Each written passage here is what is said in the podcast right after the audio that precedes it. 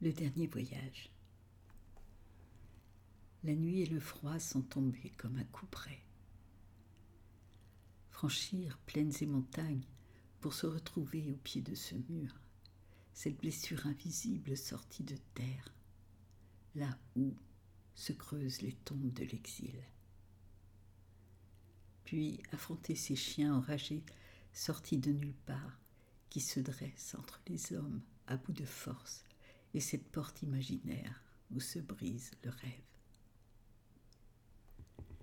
L'esclave oublié de tous leur tend ses mains, ce livre ouvert au hasard, en offrande comme un chef-d'œuvre.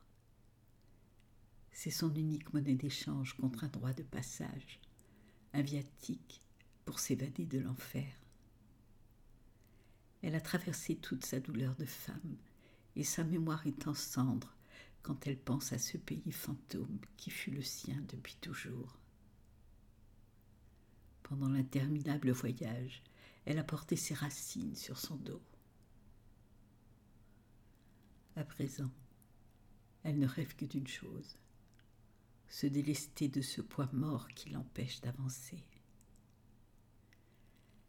Elle n'aspire plus qu'à la légèreté du corps et de l'esprit, une forme de transparence jusqu'à l'oubli.